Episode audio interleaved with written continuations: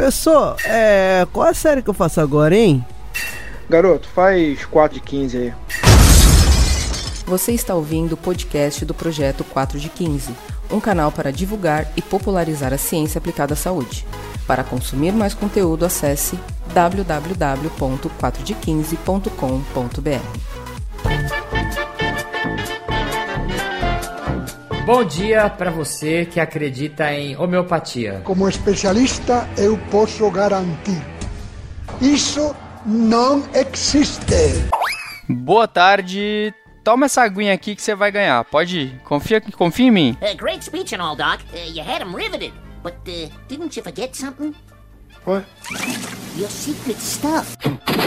E boa noite para você que usa o placebo que é mais vendido nas lojas de suplemento, que se chama BCA. Ai. Mentira!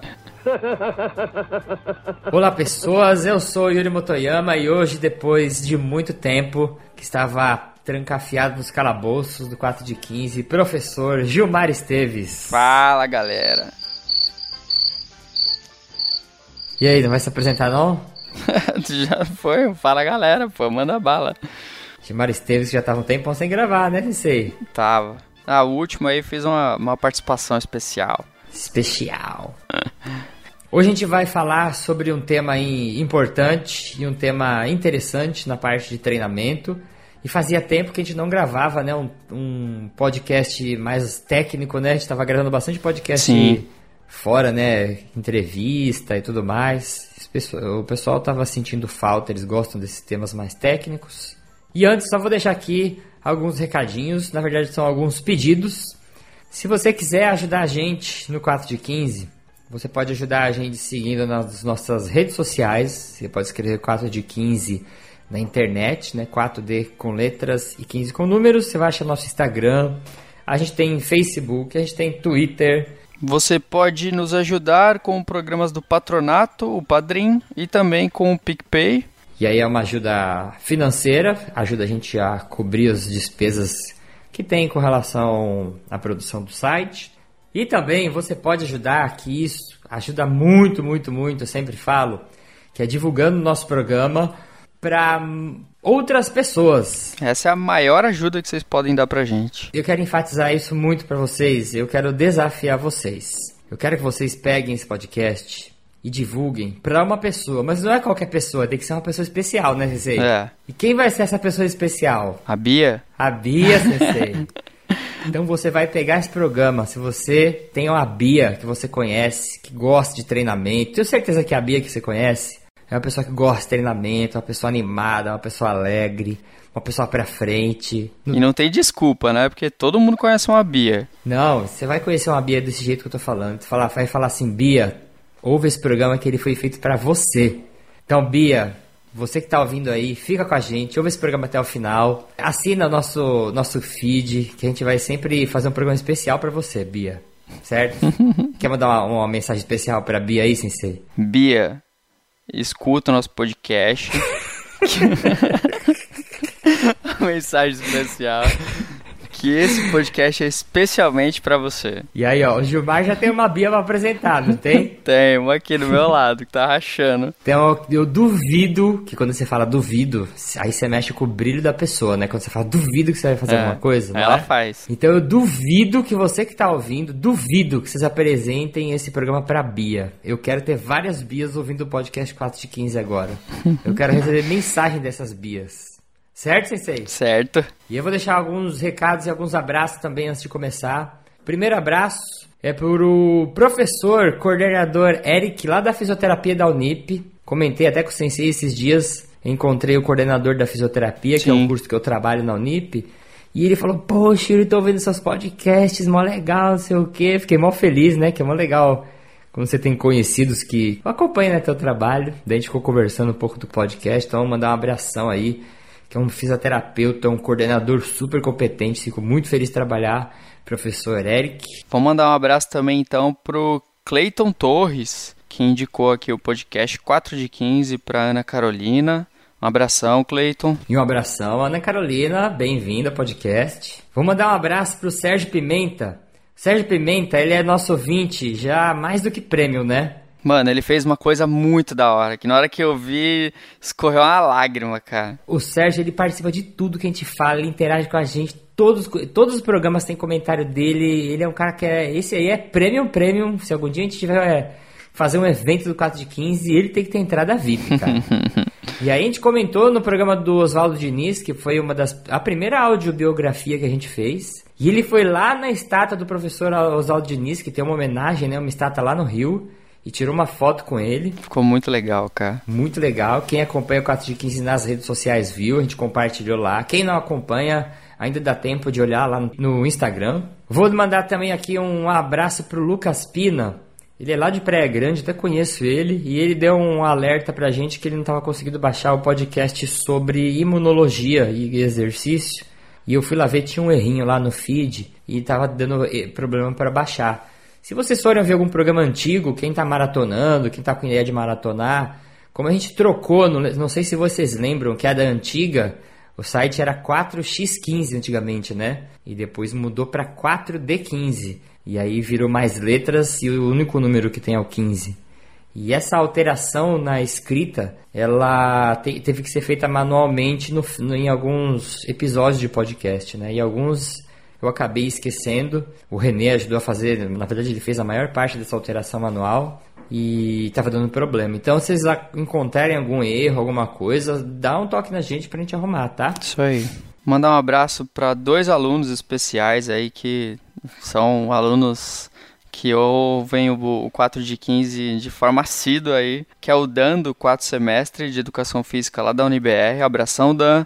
E o Matheus, do sexto semestre da FPG, que também escuta bastante aí o 4 de 15. Abração pra vocês, hein? Abraços para os senhores. E a última indicação, eu participei de uma live no Instagram do Personal 10X. Eu vou deixar até aqui também o Instagram, quem quiser seguir. É um Instagram voltado para a carreira de personal trainer. E ele pega as entrevistas e transforma em podcast. Também vou deixar o link aqui.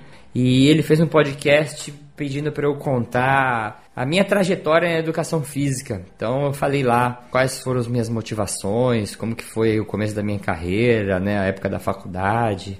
É, acabo, acho que eu nunca falei isso na história de forma completa aqui no 4 de 15, você pode dar uma ouvidinha lá. Boa. Chega de enrolação, vamos pro primeiro bloco, sensei. Bora. Pô, tá assistindo saudade do Bora, velho. Não sabia trocar de bloco sem um Bora.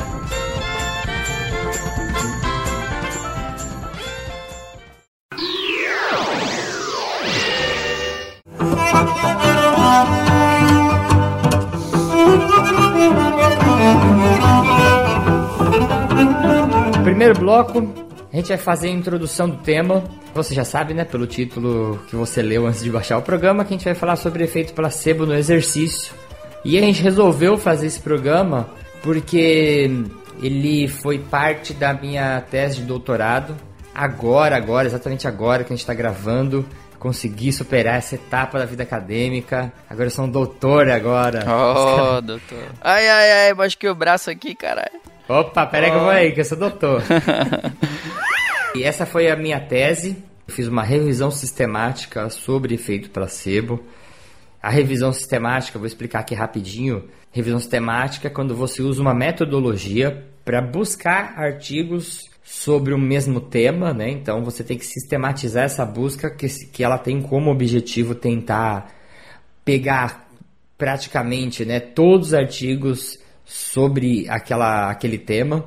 Então a revisão sistemática ela tem a ousadia de tentar buscar na literatura todos os artigos que sejam específicos do que você quer estudar. Então, como eu fiz efeito placebo em exercício de endurance, teoricamente eu deveria ter conseguido buscar na minha revisão todos os artigos que se encaixassem nesses meus critérios. Essa é a grande diferença da revisão sistemática para uma revisão não sistemática, né? E também tem a meta-análise, que no meu trabalho não foi feita, mas geralmente você vê revisão sistemática com meta-análise, né? Sempre você vê os dois nomes juntos, porque... Que era a ideia inicial, né, Japa? Que era a ideia inicial, é. Só que quando você faz a revisão sistemática, você não sabe, né, se vai dar para fazer a meta-análise ou é não. É. Você sabe depois. Mas a meta-análise é uma análise estatística que você faz em cima dos dados da revisão sistemática para poder tirar, aumentar o poder de conclusão do seu trabalho. Inclusive, fiquem de olho aí que logo, logo mais pra frente, eu tô vendo com o professor Nelson, a gente vai fazer uns casts de estatística aqui, meta-análise, o negócio vai... Aí vai, ficar, legal, vai hein? ficar pesado aqui, o negócio vai de qualidade profissional. Quem não conhece o professor Nelson, Manja muito. é, manja muito e é um cara que tem uma didática fenomenal. Já fiz curso, posso falar que sou a prova viva. Fiz curso de meta-análise e estatística com ele. Esse cara ele consegue falar e fazer você entender estatística no gogó. mano. É, o cara é bom mesmo. Ele é muito bom. Então se preparem. Logo, logo veremos o professor Nelson aqui. Bom, Japa, continua aí, então. Me fala, me fala aí o que que é o efeito placebo, logo de cara. O efeito placebo, ele é um tipo de crença que você tem sobre alguma bebida, sobre alguma droga, sobre alguma substância ou sobre algum tratamento. Então, o efeito placebo é quando, pelo fato de você acreditar que alguma coisa funcione, ela produz efeitos no seu corpo. Então, eh, vou dar um exemplo. Se você vai tomar, vai fazer uma pesquisa e você vai tomar cafeína. E aí você toma um grupo toma cafeína, um grupo toma placebo.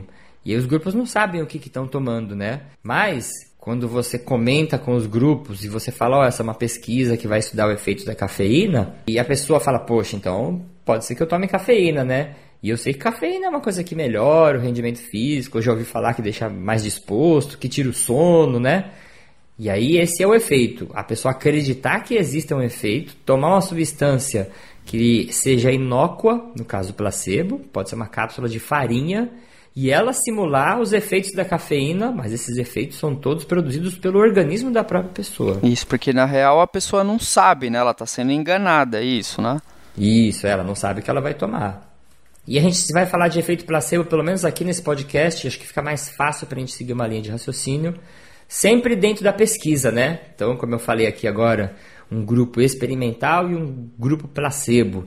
Geralmente, quando você faz experimentos com alguma droga, com alguma intervenção, com algum tipo de, de substância, você sempre usa o placebo para ver se o efeito que existiu foi da droga mesmo, né? Sim. Ou se teve um efeito da crença da pessoa. Às vezes a droga não tem tanto efeito, a crença tem, acaba tendo mais né, um efeito significativo, e eles usam esses dois grupos para fazer essa comparação. Isso aí. E a palavra placebo, por curiosidade, ela foi usada pela primeira vez em contextos religiosos, né, porque ela veio do latim, que é uma palavra que chama placere, e até na minha banca o professor Flávio Pires citou em latim o trecho que existia, que tem nesse texto, eu acho que é um... ev- ah, Eu vou- posso falar uma besteira aqui, mas acho que é um evangelho de. Não vou lembrar também, cara, mas eu sei que na hora que ele falou foi, foi bem impactante, foi bem legal. É, muito legal. E ela significa agradar. A primeira instância, a palavra placebo vem do placere, que tinha o sentido de agradar, trazer benefícios, trazer o bem, né? O efeito placebo na medicina, ele está relacionado com muitos estudos que tem como desfecho dor, imunidade e algumas outras variáveis psicológicas. Então, dor, principalmente, ela é muito estudada, dor. Os pesquisadores, né, eles estudam o efeito placebo, substâncias e, e os indivíduos tomam placebo e conseguem diminuir o número da dor ou atenuar a dor. E aqui a gente vai conversar sobre o efeito placebo ergogênico. E ergogênico significa gerar trabalho, né? Ergo de trabalho. E aí o efeito placebo ele também pode ter o desfecho ergogênico que eu vou trazer para vocês, que é quando existe a utilização de uma estratégia de uma substância que traga maior produção de trabalho. Então a pessoa consiga fazer mais exercícios ou ela consiga eh, melhorar o desempenho físico dela. Isso, e, e o, o, o placebo ele também não precisa ser só uma substância, né? Que nem o, Não. a estimulação transcraniana também tem o, o fato placebo nele, né? Se você tiver com o equipamento desligado, lá o Chan, né, que seria o Isso. engano, ele também é um placebo, né? Então não necessariamente precisa ser uma substância. Pode ser uma intervenção, um tratamento, né? Isso aí. E para avaliação do placebo, existem algumas características metodológicas que fazem esse efeito se variar muito, mudar muito de pesquisa para pesquisa. Então, tem uma revisão que fez a variação do efeito placebo com desfecho de ergogenia, e ele encontrou uma variação de efeito que vai de menos 1,9% até 50%. Não é um efeito vamos dizer assim, fixo na literatura, né? Sempre que você fizer uma estratégia placebo, ela vai ter 50% de eficiência, vai. No caso aqui, ela tem uma variação que vai de menos 1,9 até 50. Por que, que isso acontece? Porque de muitos fatores podem fazer o efeito placebo ser maior ou menor. É, tem trabalhos que acabam não utilizando um grupo controle. E aí, quando você não tem um grupo controle, complica um pouco para avaliar o efeito placebo, porque você perde a análise do comportamento do grupo em condições normais, naturais. Então, por exemplo, Tá. eu vou comparar três grupos de pessoas que treinam força. Uma eu dou creatina, uma eu dou placebo. E é interessante eu ter o grupo controle, porque vai que esse grupo esteja numa fase ou num período do ano que se alimente melhor, ou que o grupo sem querer participe aí no mesmo contexto e mude a alimentação junto, entendeu? O Sim. grupo, né, controle serve para ver se uma amostra que não sofreu intervenção nenhuma mudou e assim você conseguiria aí ter uma noção do que é efeito do placebo, o que é efeito de alteração que a amostra teve mesmo, ou o que foi efeito da intervenção da creatina. Esse efeito negativo que você chegou a comentar, Yuri, é, seria o nocebo, né? Isso. É, é até legal ter comentado que aí o efeito nocebo que o Gilmar falou é, é o contrário do efeito placebo. A pessoa acreditar que uma coisa possa fazê-la piorar, né? É, porque quando você administra, né, algum, alguma substância, algum tratamento que teoricamente seria placebo, pode ser que ele reduza a performance, né? É Por isso que você deixou essa, por isso que tem essa margem aí ou para positivo ou para negativo, né? Então pode Sim, sim. pode ser que que essa substância, vamos pôr aqui no caso a substância, diminua a performance do indivíduo e aí no caso ele sofreu um efeito nocebo. É, mas aí o efeito nocebo está relacionado com a crença que a pessoa tem que aquilo vá piorar ela, entendeu? O efeito nocebo tem que ter, tem que estar alinhado com a crença. Efeito placebo Sim. quando tem uma crença que aquilo pode ser positivo, né? Por isso que vem da palavra placebo de agradar. E o nocebo quando ela acredita que uma coisa tem efeito negativo. Outra coisa que pode interferir muito é o tipo do placebo. Então, por exemplo, se você faz um placebo com uma cápsula, ele tem um poder muito grande de influenciar a sua crença. Porque eu dou uma cápsula pro Gilmar hoje e uma amanhã. E eu falo, ó, Gilmar, um dia você tomou efedrina. E no outro dia você tomou placebo. Como é a cápsula? É fechadinha. Se elas tiverem a mesma cor, se ela tiver a mesma textura, se ela tiver o mesmo gosto, e ele não souber a diferença, eu- aumenta muito a probabilidade de um dia ele falar: Caraca, eu acho que hoje eu tomei efedrina e sofreu um efeito placebo, né? Ficar animadão E não for nada. e não for nada, é. Agora, um, um tipo de placebo que é muito complicado: placebo de treinamento, que isso entrou até na minha tese no doutorado.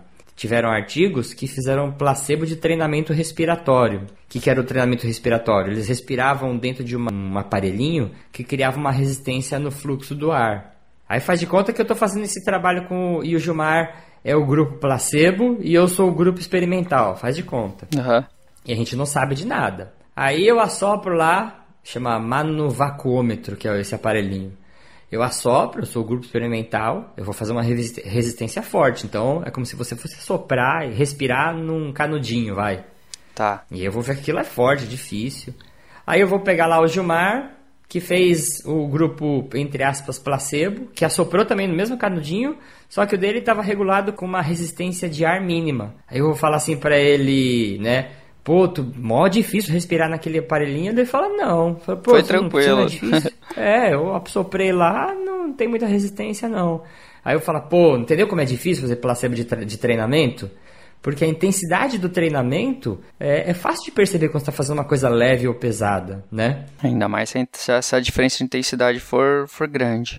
É, então. Aí você tem que tomar muito cuidado, por isso que a metodologia é muito importante quando vai ter grupo placebo em um experimento, porque você não pode correr o risco dos voluntários se conhecerem ou correr o risco deles trocarem informação entre eles, né? Outro placebo que também já complica um pouco mais. Uma vez, durante o mestrado, não sei se o Gilmar lembra se é da época dele, tinha uma aluna que ela queria ver o efeito do chocolate como estratégia para esse desempenho esportivo. Então a pessoa comeria um pedaço de chocolate e ia fazer um teste de esforço. Você lembra dessa menina, Sensei? Não lembro, não. E aí, qual que era o problema, problema que ela encontrava? Ela não conseguia achar um placebo de chocolate, que ela queria dar o chocolate mesmo. Putz, é, mó ruim. É, então, como que ela vai fazer um chocolate que não é chocolate, né? É muito difícil. Aí o pessoal até comentou, ah, usa chocolate branco. Mas Ah, você sabe o assim, gosto de um cara. chocolate branco, né? É, dá o pra chocolate saber. branco é manteiga, mas você sabe o gosto que é diferente. O pessoal até zoava e falava assim, usa chocolate pan, sabe pan, aquela marca, aquele chocolate vagabundo. Não, não Cara, parece lembro. tão ceboso aquele chocolate que não deve nem ser chocolate. Nossa. A gente nunca vai receber patrocínio da PAN mesmo aqui nesse podcast, não pode falar mal. Mas tem coisas é, esses que vocês podem perceber que são muito difíceis de se enganar com placebo, mas tem coisas que são um pouco mais fáceis, né? E outra coisa, que é o último ponto, é a estratégia que você vai fazer o cegamento das pessoas. Porque, por exemplo, para existir um grupo placebo, os grupos, eles, eles não podem ter nenhuma suspeita de qual intervenção que eles estão participando, né? Não pode desconfiar nem um pouco. Não pode desconfiar. E outra coisa, a equipe que está participando da pesquisa, é muito interessante que eles também estejam cegos. Quando a gente fala cego, é ele não saber o que, que ele está usando. Quando a gente faz pesquisa no laboratório, por exemplo, estou fazendo uma pesquisa eu, Gilmar e Dudu. A gente fez bastante isso durante o nosso mestrado, quando fez placebo. É, o Gilmar, ele separa os, os saquinhos e ele dá na minha mão e na mão do Dudu. Fala, ó, nesse dia você que vai dar esse saquinho, nesse dia você vai dar esse saquinho. Só que a gente não sabe o saquinho que a gente está dando, entendeu? Se é placebo ou se é a substância que a gente vai pesquisar. Porque se a gente sabe, faz de conta que eu quero fazer uma pesquisa de cafeína, igual foi no, no mestrado. Se eu sei que o saquinho está dando cafeína e, e internamente eu quero que a cafeína dê efeito, a gente é ser humano, né? A gente tem aquela, aquela ruindade incluída no nosso, no nosso É. corpo. E aí pode ser que na hora que eu vá incentivar o cara, eu, fa eu fale com mais emoção, né? É Vai, aí. vai, tentei mais um pouco, não sei o quê. E o dia que for o placebo, eu falo, ah, vai, vai, vai. Eu sei que hoje é placebo mesmo, não vai É. adiantar nada, né? É isso que a gente chama de estudo duplo cego, né? Que Isso, nem, então, o, nem o voluntário e nem o pesquisador principal sabe qual intervenção está sendo utilizada.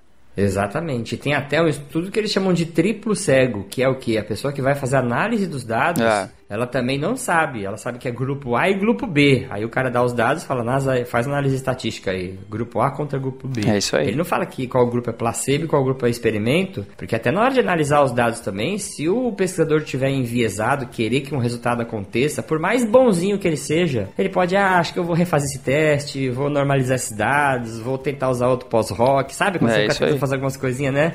Só pra ver o que vai dar. E a gente sabe Então- que dá, né? Os É, caras então. manipulam pra caramba a estatística pra isso. é, tem muita gente que faz, isso não é errada mesmo, né? Então, a estratégia de cegamento é muito importante pra É. você ver um efeito real placebo. Acho que fechou aqui o primeiro bloco, né? Fechamos. Vamos pro segundo? Então bora.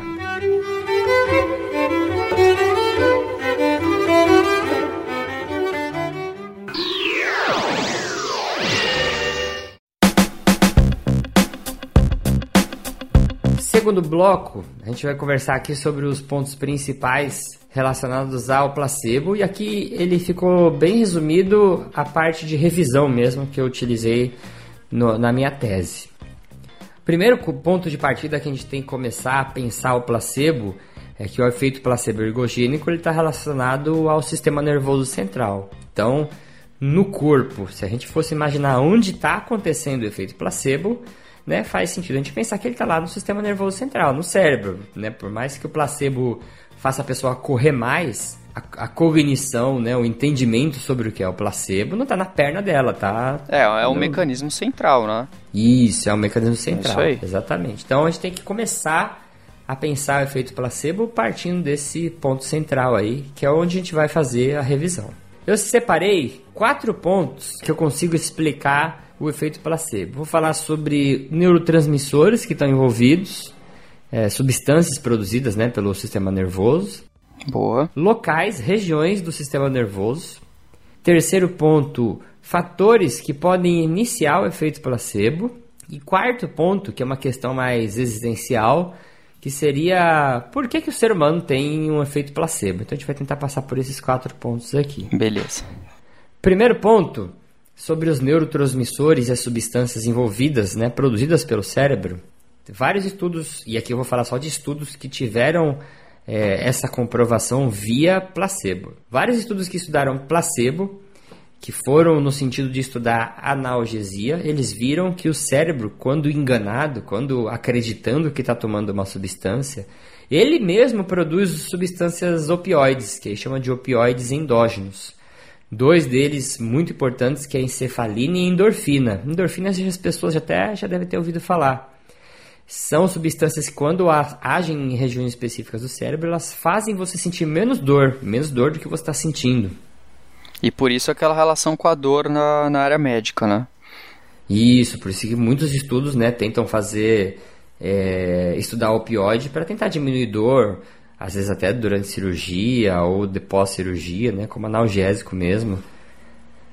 E esse, o placebo que envolve analgesia, ele pode estar relacionado com um fator ergogênico, pode fazer a pessoa se exercitar mais, porque diminuindo a dor, ele pode reduzir, né, esses opioides podem reduzir os sinais aferentes que vêm do corpo, né? Aquela dor que a gente possa estar sentindo durante um exercício, aquela dor relacionada ao cansaço, à fadiga. Isso faz você perceber o seu esforço de uma maneira menor. Se você percebe o seu esforço menor, você tem condições de conseguir eh, melhorar o seu desempenho ou aumentar a capacidade de produzir trabalho. Então, os opioides endógenos têm essa relação em reduzir a percepção do desconforto da dor relacionada ao exercício. Isso aí. Outros dois importantes que eu vou falar aqui eles juntos é serotonina e dopamina. E aí tem estudos que mostram serotonina e dopamina em falta ou em excesso relacionados à fadiga ou à excitabilidade, né, ergogenia. É, só que tem estudos que têm efeitos contraditórios. Às vezes o excesso em um estudo levou à ergogenia e o excesso de neurotra desses neurotransmissores em outro estudo levou à fadiga. E aí quando você vai comparar animais com humanos, também existe essa contradição, né? Em ratos, dopamina em excesso atrapalha o movimento, em humanos melhora a eficiência do movimento. Mas uma coisa que parece existir é uma relação entre serotonina e dopamina. A quantidade, a mistura ideal dos dois dentro do seu sistema nervoso central parece ter efeito ergogênico. E aí, estudos que tentaram buscar placebo e tiveram resultado ergogenia e avaliaram neurotransmissores, eles viram que existia uma relação ideal entre serotonina e dopamina. E essa relação também, né, como eu comentei, do mesmo jeito que ela tem, ela tem um limiar que ela pode ter efeito ergogênico, mas é de novo, se essa relação ultrapassar esse limiar, pode ter até efeito ergolítico, né, como o Gilmar falou. E todas essas substâncias, elas, como eu comentei, elas podem ser produzidas e ter sua ação aumentada somente pela crença. Isso é um ponto importante da gente reforçar quando estuda placebo. Quando a pessoa aumenta a produção de serotonina, dopamina, endorfina, né, opioide endógeno, ela não está tomando essa substância, né? Ela está tomando um remédio recebendo um tratamento e ela acreditar que aquilo possa melhorar alguma coisa, o cérebro, que eu acho isso muito interessante da gente pensar, ele mesmo se enganou e ele já produz os, as substâncias que vão dar o efeito que você está esperando que vá acontecer. Maluco. Muito maluco. Segundo ponto aqui, com relação às regiões do sistema nervoso central. Que vou pegar alguns artigos que mostram efeito em regiões específicas. Tem um artigo que estudou placebo de cafeína. Placebo de cafeína ele deu é, farinha e falou que ela é cafeína, né? E aí ele aumentou a disponibilidade de dopamina no tálamo e agora eu tô falando das regiões, né? O tálamo, ele é uma estrutura do sistema nervoso central que faz muitas funções, mas basicamente ele organiza sinais que vêm da periferia e reorganiza sinais para o córtex e faz o inverso. Eu gosto de quando eu vou dar isso em aula para facilitar, eu falo que é como se fosse o correio. Ele pega os sinais, organiza tudo, qual, o que, que vai para cada endereço, quando que vai, como que vai ser essa, esse envio e ele sincroniza e organiza tudo uma coisa que é interessante quando vai estudar o cérebro, que a gente vê como cada região funciona a partir de quando ela dá problema, né? Então, o começo no estudo do sistema nervoso central era assim, deu problema, uhum. a pessoa ficou cega, aí o cara abria a cabeça dele lá e falava, ah, deu problema num lugar aqui, poxa, então essa área deve estar relacionada com a visão, né? É isso aí. E muitos problemas com o tálamo, acidentes vasculares, né? A AVE, que pega essa parte do tálamo, está relacionado à perda de sensibilidade e perda no movimento. Então ele tem uma importância muito grande na configuração, na organização dos movimentos. E tem uma ligação maior também da dopamina em outra região que se chama putamen. Essa região aqui. Putamen. Na quinta série você fala putamen numa aula. Acabou a classe, acabou a aula. Acaba, acaba a aula, né? Na, na faculdade, eu falar putamen, já vai ter gente que vai dar risada. Mas essa região, ela, olha como ela é importante para movimento, ela regula é, movimentos grossos e aprendizagem motora, né? então movimentos que envolvam grandes articulações, grandes movimentos, é, massa muscular maior. Né?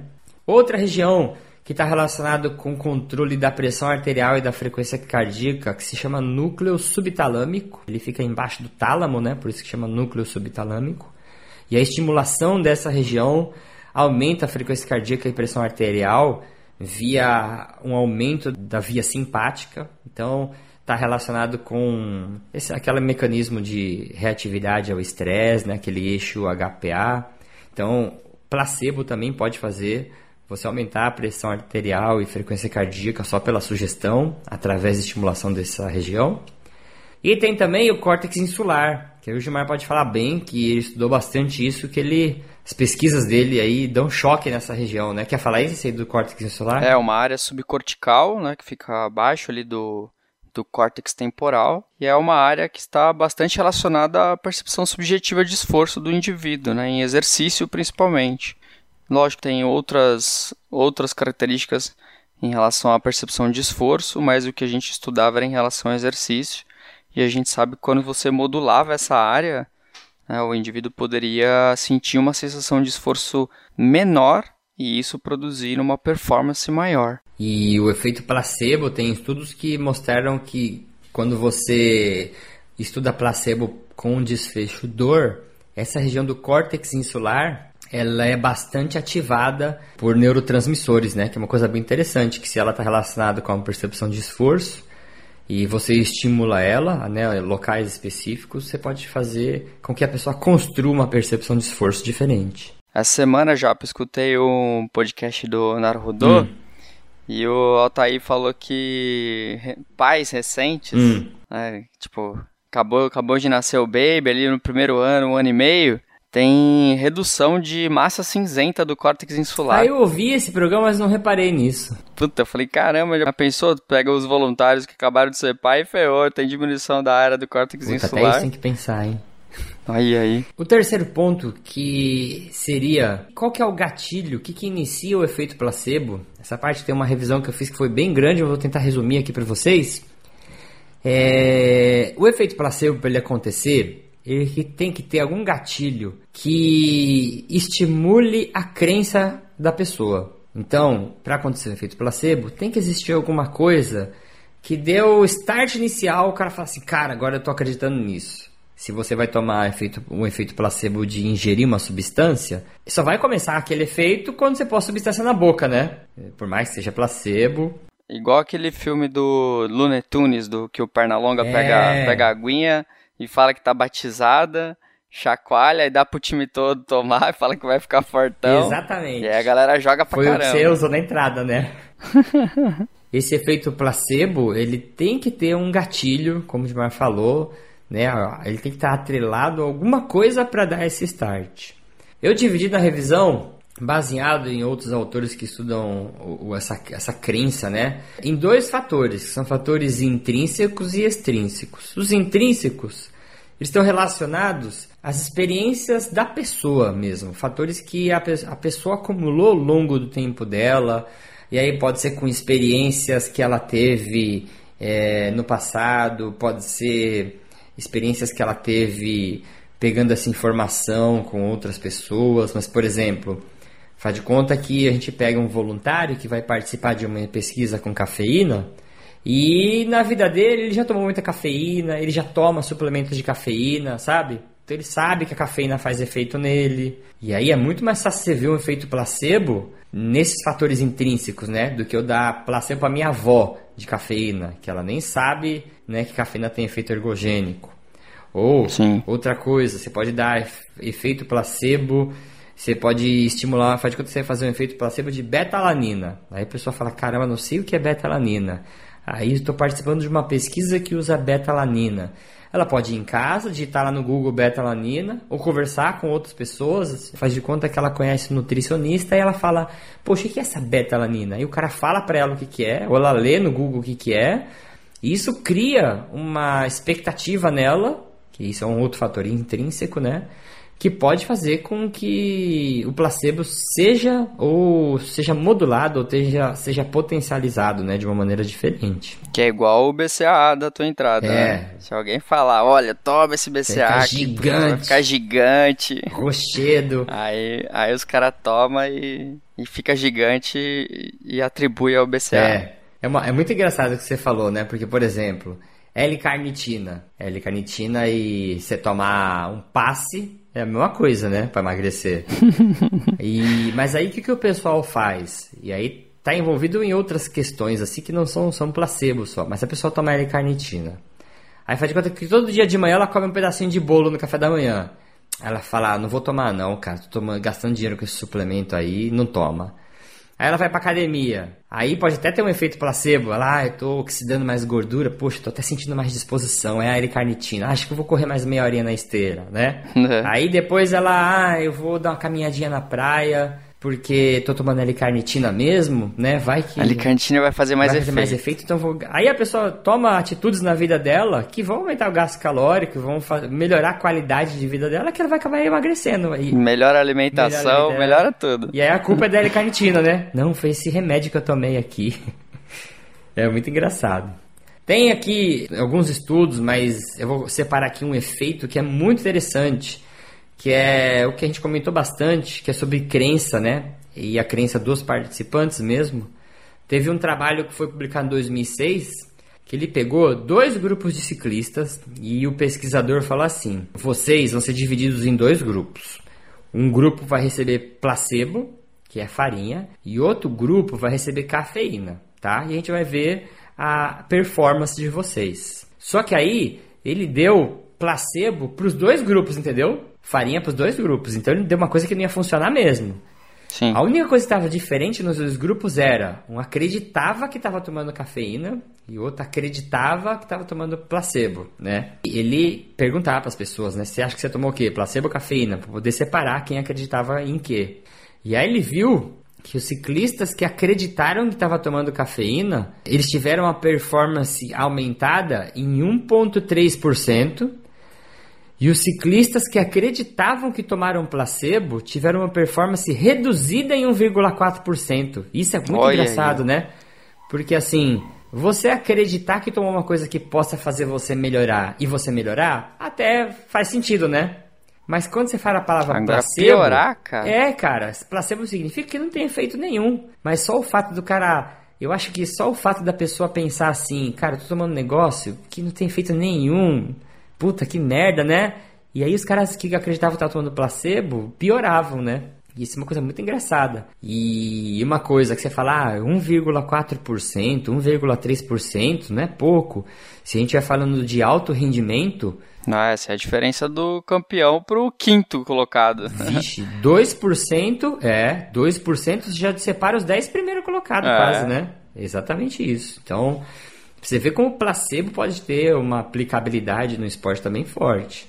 Outra coisa que isso aqui eu acho fantástico, que o efeito placebo ele também pode ser diferente dependendo se o pesquisador que está aplicando o tratamento acredita no tratamento ou não. E aí é uma coisa muito engraçada, porque por exemplo tem um trabalho que eles fizeram em 1985 eles pegaram dois, é, dois grupos, era para com desfecho na dor, e separaram dois grupos. Aí um grupo, ele tomava, aí o pesquisador sabia, né? Os voluntários não sabiam de nada. Num grupo, o pesquisador sabia que ele ia dar uma substância que diminuía a dor da pessoa, uma substância que podia aumentar a dor da pessoa, e eu não sei como isso passou no comitê de ética, né? Vai saber. É, ou o placebo. Então esse grupo, ele ia ser um grupo que eles chamam de balanceado, né? Porque ele tinha uma substância que aumentava, uma substância que diminuía a dor e o placebo. O outro grupo, eles chamaram de grupo desfavorável. Esse grupo desfavorável, ele só tomava a substância que aumentava a dor ou placebo. Ele não tomava a substância que poderia melhorar a dor, sabe?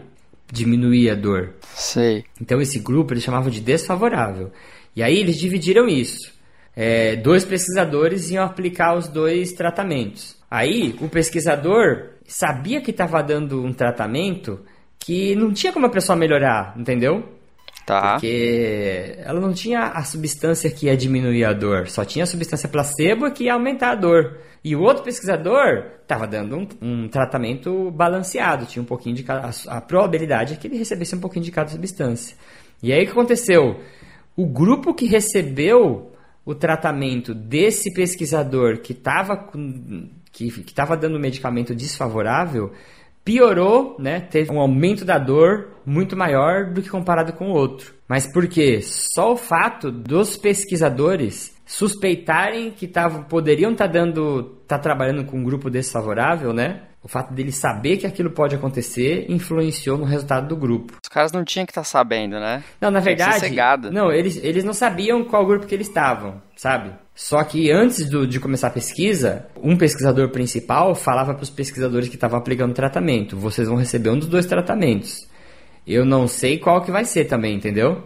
Hum. Só que um vai trabalhar com tratamento que vai piorar a dor de qualquer jeito. E o outro vai trabalhar com tratamento balanceado. E aí no final eles perguntavam: o que, que você acha que você trabalhou, né? Aí o cara, ah, esse aqui eu acho que era o grupo que piorava, esse aqui eu acho. E aí, alinhando a expectativa deles, tinha essa relação. Os que achavam que estavam trabalhando com tratamento desfavorável, o paciente aumentava a dor dele, mesmo ele não estando nesse tratamento. Doideira. Muito doido, né? E aí é, é engraçado para você ver que aquilo que a gente estava conversando no começo do cast, como o pesquisador consegue subjetivamente manipular o, a, a pesquisa, ou manipular o, o avaliado, né? A ponto até dele transbordar a crença dele para o pesquisador e conseguir e o efeito acontecer ou não acontecer, né? No artigo eles até questionam, será que quando ele achava que estava fazendo um tratamento balanceado, será que ele não tratava melhor a pessoa sem perceber? Não encostava a mão na pessoa, não falava algumas palavras mais confortáveis, né? É, será que ele não dava palavras de afeto um pouco é... melhor, né? Alguma coisa no tratamento devia mudar, né? É que isso não está no artigo. É. E aí o outro ponto, que são os fatores extrínsecos, que estão relacionados a características que estão acontecendo em volta da pessoa que podem levar ao condicionamento. Então, isso tem muito a ver com o condicionamento estudado pela psicologia mesmo, né? Condicionamento é, operante. E aí tem um estudo que é famoso, que é o do cachorrinho lá do Pavlov. Ele tinha um cachorrinho, aí ele balançava um sininho e dava comida pro cachorro. Balançava um sininho, dava comida pro cachorro. Aí ele colocou um caninho para avaliar quando o cachorro ia comer, ele começava a salivar, né? Quando estava chegando perto da hora do almoço. Da hora do almoço. A hora da comida do cachorro. A hora do rango. A hora do rango. Aí ele balançava o sininho, pelo caninho ele viu que o cachorro começou a salivar e ele dava comida. E aí depois de um tempo, só dele balançar o sininho, o cachorro não via a comida, ele começava a salivar já. Salivava. já. É. e aí ele é um dos primeiros estudos que foi avaliar efeito de condicionamento, né? E isso também pode estimular efeito placebo, no sentido de, por exemplo, é, a preparação para você participar numa pesquisa, ela pode desencadear um efeito placebo, porque não sei se algum de vocês ouvintes já participou como voluntário de uma pesquisa, ela tem toda uma ritualística, né?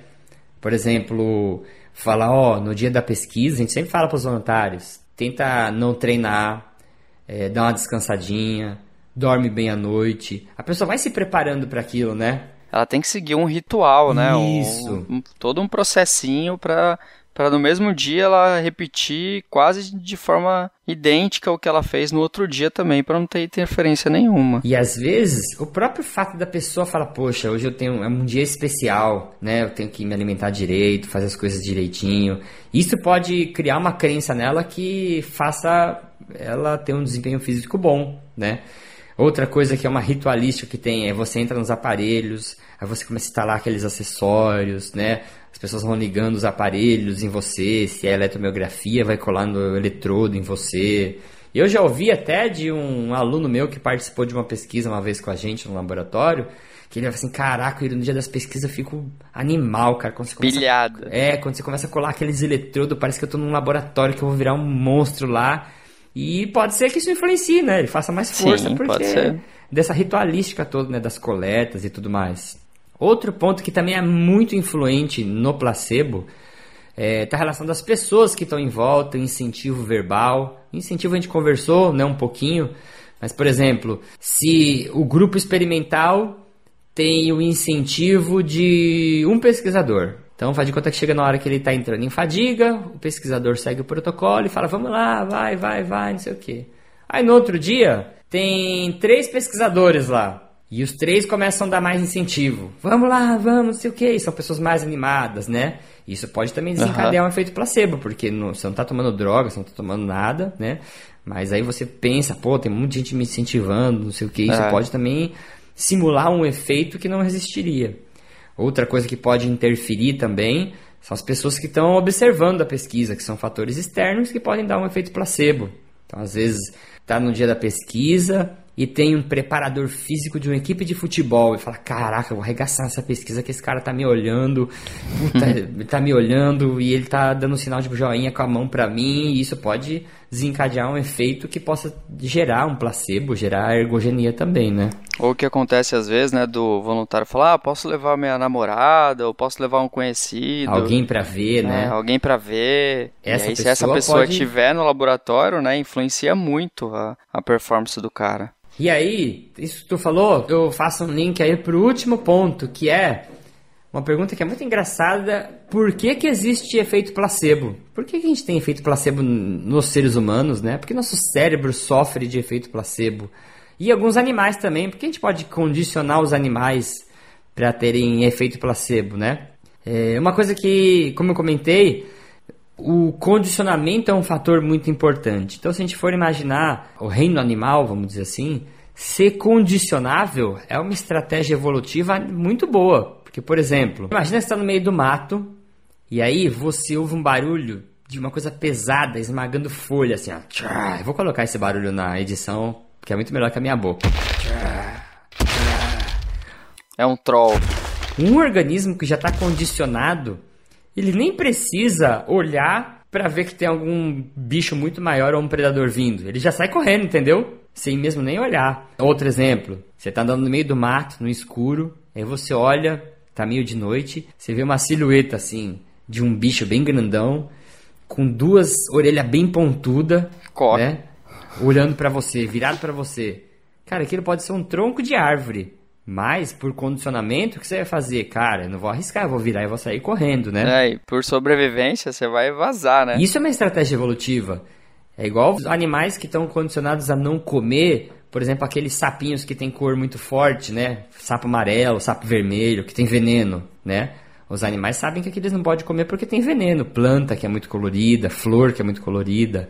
Sim. Então, o condicionamento, você ser condicionado por uma coisa externa, traz uma vantagem evolutiva. E aí, se a gente for escalonar isso até chegar no, no bicho homem, a gente também tem uma coisa que é muito interessante, que os- o bicho homem, ele é um animal social, né? E uma parte da nossa relação social, dos nossos vínculos sociais, ou a profundidade dos vínculos sociais que a gente tem, está relacionado à crença, né? Você acreditar em outras pessoas. Então, do mesmo jeito que um bicho que vê um sapo colorido acredita que aquele sapo é perigoso, e em alguns casos pode até produzir substâncias é, aquele veneno, só pelo fato de ter visto, né? Sem mesmo ter contato com o veneno.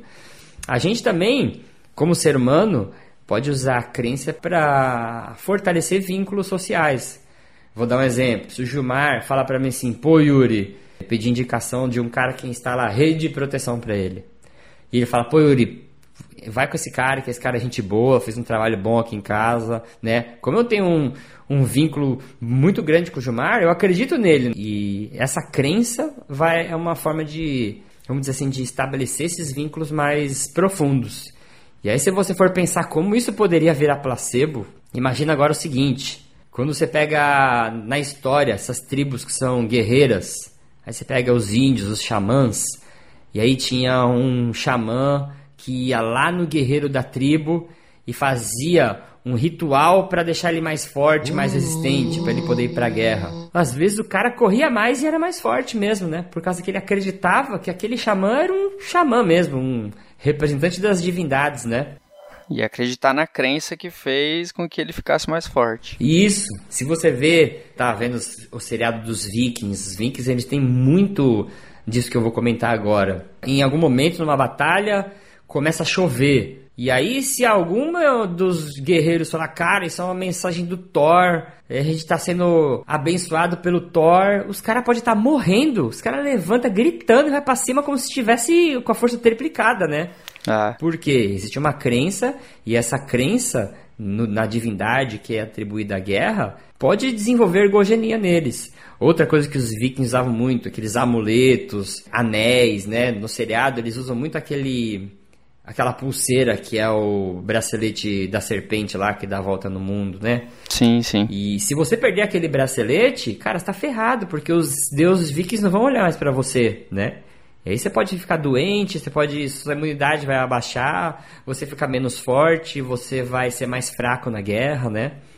Então, é uma coisa muito interessante você olhar esses pontos que a gente poderia explicar efeitos placebo relacionados a esses, essas relações de condicionamento, né? Que a gente carrega até hoje, né, cara? Sim, até tem, hoje. Tem vários exemplos que a gente pode citar hoje em dia, que nem aquelas pulseirinhas que o pessoal fala, ah, me deixa mais é equilibrado, né? Eu uso aqui essa pulseirinha Agora eu posso dar pirueta, posso correr melhor. Cara, minha Vários avó... objetos que a gente usa hoje em dia que você acredita naquilo e acaba fazendo melhor. Com certeza, minha avó, um vendedor maldito, enganou minha avó e vendeu aquela pulseira que realinha o Nossa. campo magnético da pessoa.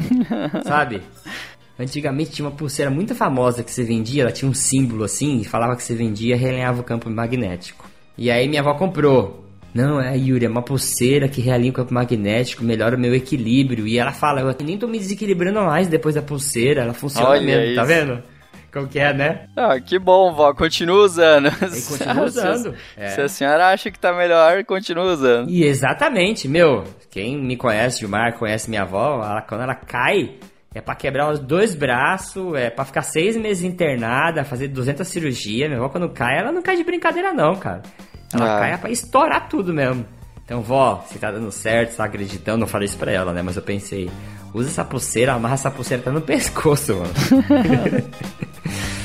É isso aí. Bom, mas esse aqui era o desenvolvimento da parte teórica sobre placebo que eu ia fazer com vocês. É, vamos aqui para as considerações finais, Sensei? Bora lá.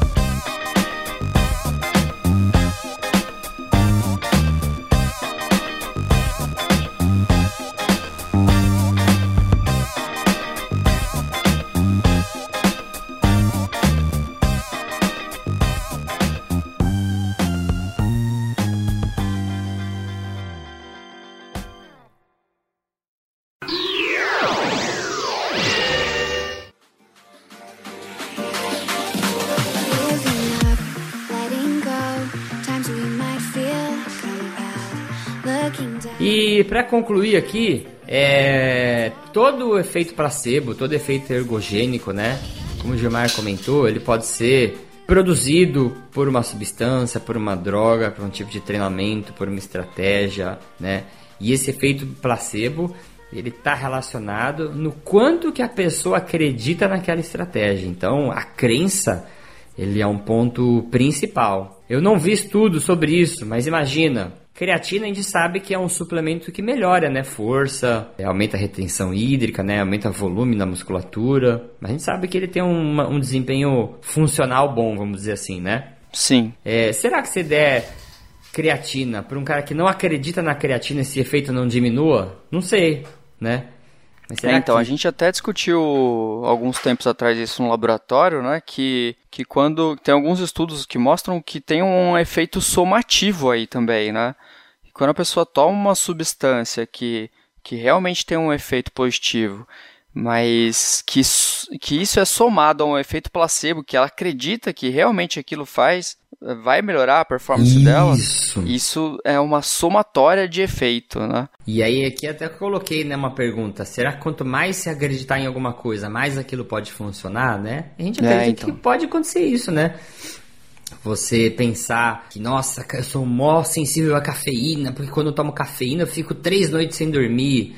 Aí eu falo, beleza, você vai participar de um experimento com cafeína. E aí você dá placebo pro cara. E aí o cara fala, caraca, perdi o sono à noite, fiquei fritando, não sei o que, né? E, uhum. Porque o cara acredita que aquela é muito potente nele. E aí se ele toma cafeína, pode somar o efeito da cafeína, que é a droga ativa, mais o tanto que ele acredita, né? E potencializar. É isso aí. Já o cara que toma cafeína e não acredita nisso, né? Não acredita muito no, no, no potencial ergogênico dela, pode ser que não, não dê nada para esse cara, para esse cidadão. Isso aí explicaria por que, que o efeito placebo é uma coisa que varia muito de pessoa a pessoa, né? Reparou que tem muitas variáveis que podem fazer esse efeito ser maior ou menor. Então, é uma coisa que é muito difícil estabelecer um, um número, uma dose resposta para placebo. É, e assim, por isso né? que está relacionado à crença da pessoa. Isso. Ah, quanto mais ela, ela tiver de crença naquilo, pode e... ser que esteja o efeito aumentado nessa e pessoa. A, e a crença não tem como você medir, né? Falar assim, de 0 a 10, quanto que é a sua crença naquilo. A pessoa é difícil ela transformar isso em um número. Então a gente nunca vai saber qual que é a correlação da crença, né? Com o funcionamento do placebo. Uma coisa que é bem difícil de você estudar. É, outra coisa que é uma discussão que tem bastante, que é será que o placebo pode ser usado como estratégia, ou até se algum dia ele pode ser considerado como um doping, por exemplo. Mas tem muitos, muitas histórias que a gente ouve na prática, é, igual essas histórias que o Gilmar comentou aí do Space Jam aí, né? Que o cara falou, pô, vou te dar uma substância aí, dá água pura e a equipe melhora, né? Será que isso é, é justo sabe, fazer isso? Será que isso pode ser é. utilizado, né? Tem algumas questões éticas também por trás disso. Será que é justo você enganar a sua equipe para ter um efeito positivo? Ou quando você vai tratar placebo, uma das coisas que é complicada em pesquisa até com o efeito placebo, o comitê de ética fala assim, uma das prerrogativas para a ética em pesquisa é você ser bem sincero com a pessoa que está se disponibilizando a trabalhar numa pesquisa, você tem que explicar direitinho tudo o que vai acontecer, né? E se um trabalho Sim. teu envolve enganar ela por causa do placebo? E aí você não está sendo ético, né? Você não tá sendo... A pessoa está assinando um termo de consentimento ali que vai participar, mas aquele termo está enganando ela. Tem algumas coisas que não estão corretas ali, né? E isso é uma coisa que atrapalha bastante a pesquisa, a parte ética em pesquisa com placebo também. E você falou do esporte, né? E a relação do doping, a gente sabe que, lógico, o placebo não é doping, uhum. mas se usa muito isso no esporte, né, cara? Sim, sim. Usa muito. O efeito, o placebo no esporte usa muito. O treinador usa isso o tempo todo, né? É, tem aquelas coisas, ah, tem a cueca da, da sorte, quando eu corro com essa cueca eu ganho, né? Tem alguns rituais. Ah, tem um incentivo verbal. Sim, tem sim. a substância que, que o seu treinador dá, que fala, não, vai que é bom, o cara acredita e às vezes melhora. É. Se usa muito o placebo, né? É, ou às vezes o treinador, ou hoje tá sol, caraca, dia que tá sol, cara, sempre dá sorte, né? Existe toda essa ritualística, essa mística também envolvida que acaba estimulando um efeito placebo né, ergogênico também. Uh, então era isso. Isso aí. Alguma coisa mais aí? Não, Japa. Vamos para a música, vamos terminar esse programa. Se você quiser entrar em contato com a gente, você vai escrever para contato arroba 4de15.com.br 4D com letras 15 com números. Entre em contato com a gente nas nossas redes sociais, manda mensagem pra gente aí. Se você quiser entrar em contato pelo Twitter, eu uso o meu Twitter pessoal, que é arroba yurimoto4x15. Se você quiser, também tem o nosso Instagram. O Instagram é 4 de 15 underline, tem esse underline porque a gente fez um 4 de 15 sem underline, perdeu a senha, teve que criar outro. e entre em contato, converse com a gente lá, deixa suas sugestões, participa, faz igual o Sérgio, manda foto. O pessoal tem compartilhado bastante com a gente programas, ah, no Instagram, tô ouvindo tal programa, tá legal, aí faz aquele stories e marca a gente. Se você for compartilhar a gente também aí, dá uma marcadinha pra gente saber que vocês estão ouvindo a gente, isso é muito legal. Eu sou Yuri Motoyama e vou ficando por aqui, vou me despedindo do meu amigo Gilmar Esteves. Falou, sensei. Ah, valeu. Ah, e, e pra você, Bia, que nos acompanhou até agora. Até agora. Seja, seja bem-vinda, se sinta em casa. E acompanhe nossos casts. No, aproveite para maratonar também os casts anteriores. E siga com a gente agora. Bia, obrigado hein, por você estar com a gente até o final. Valeu, já. Falou!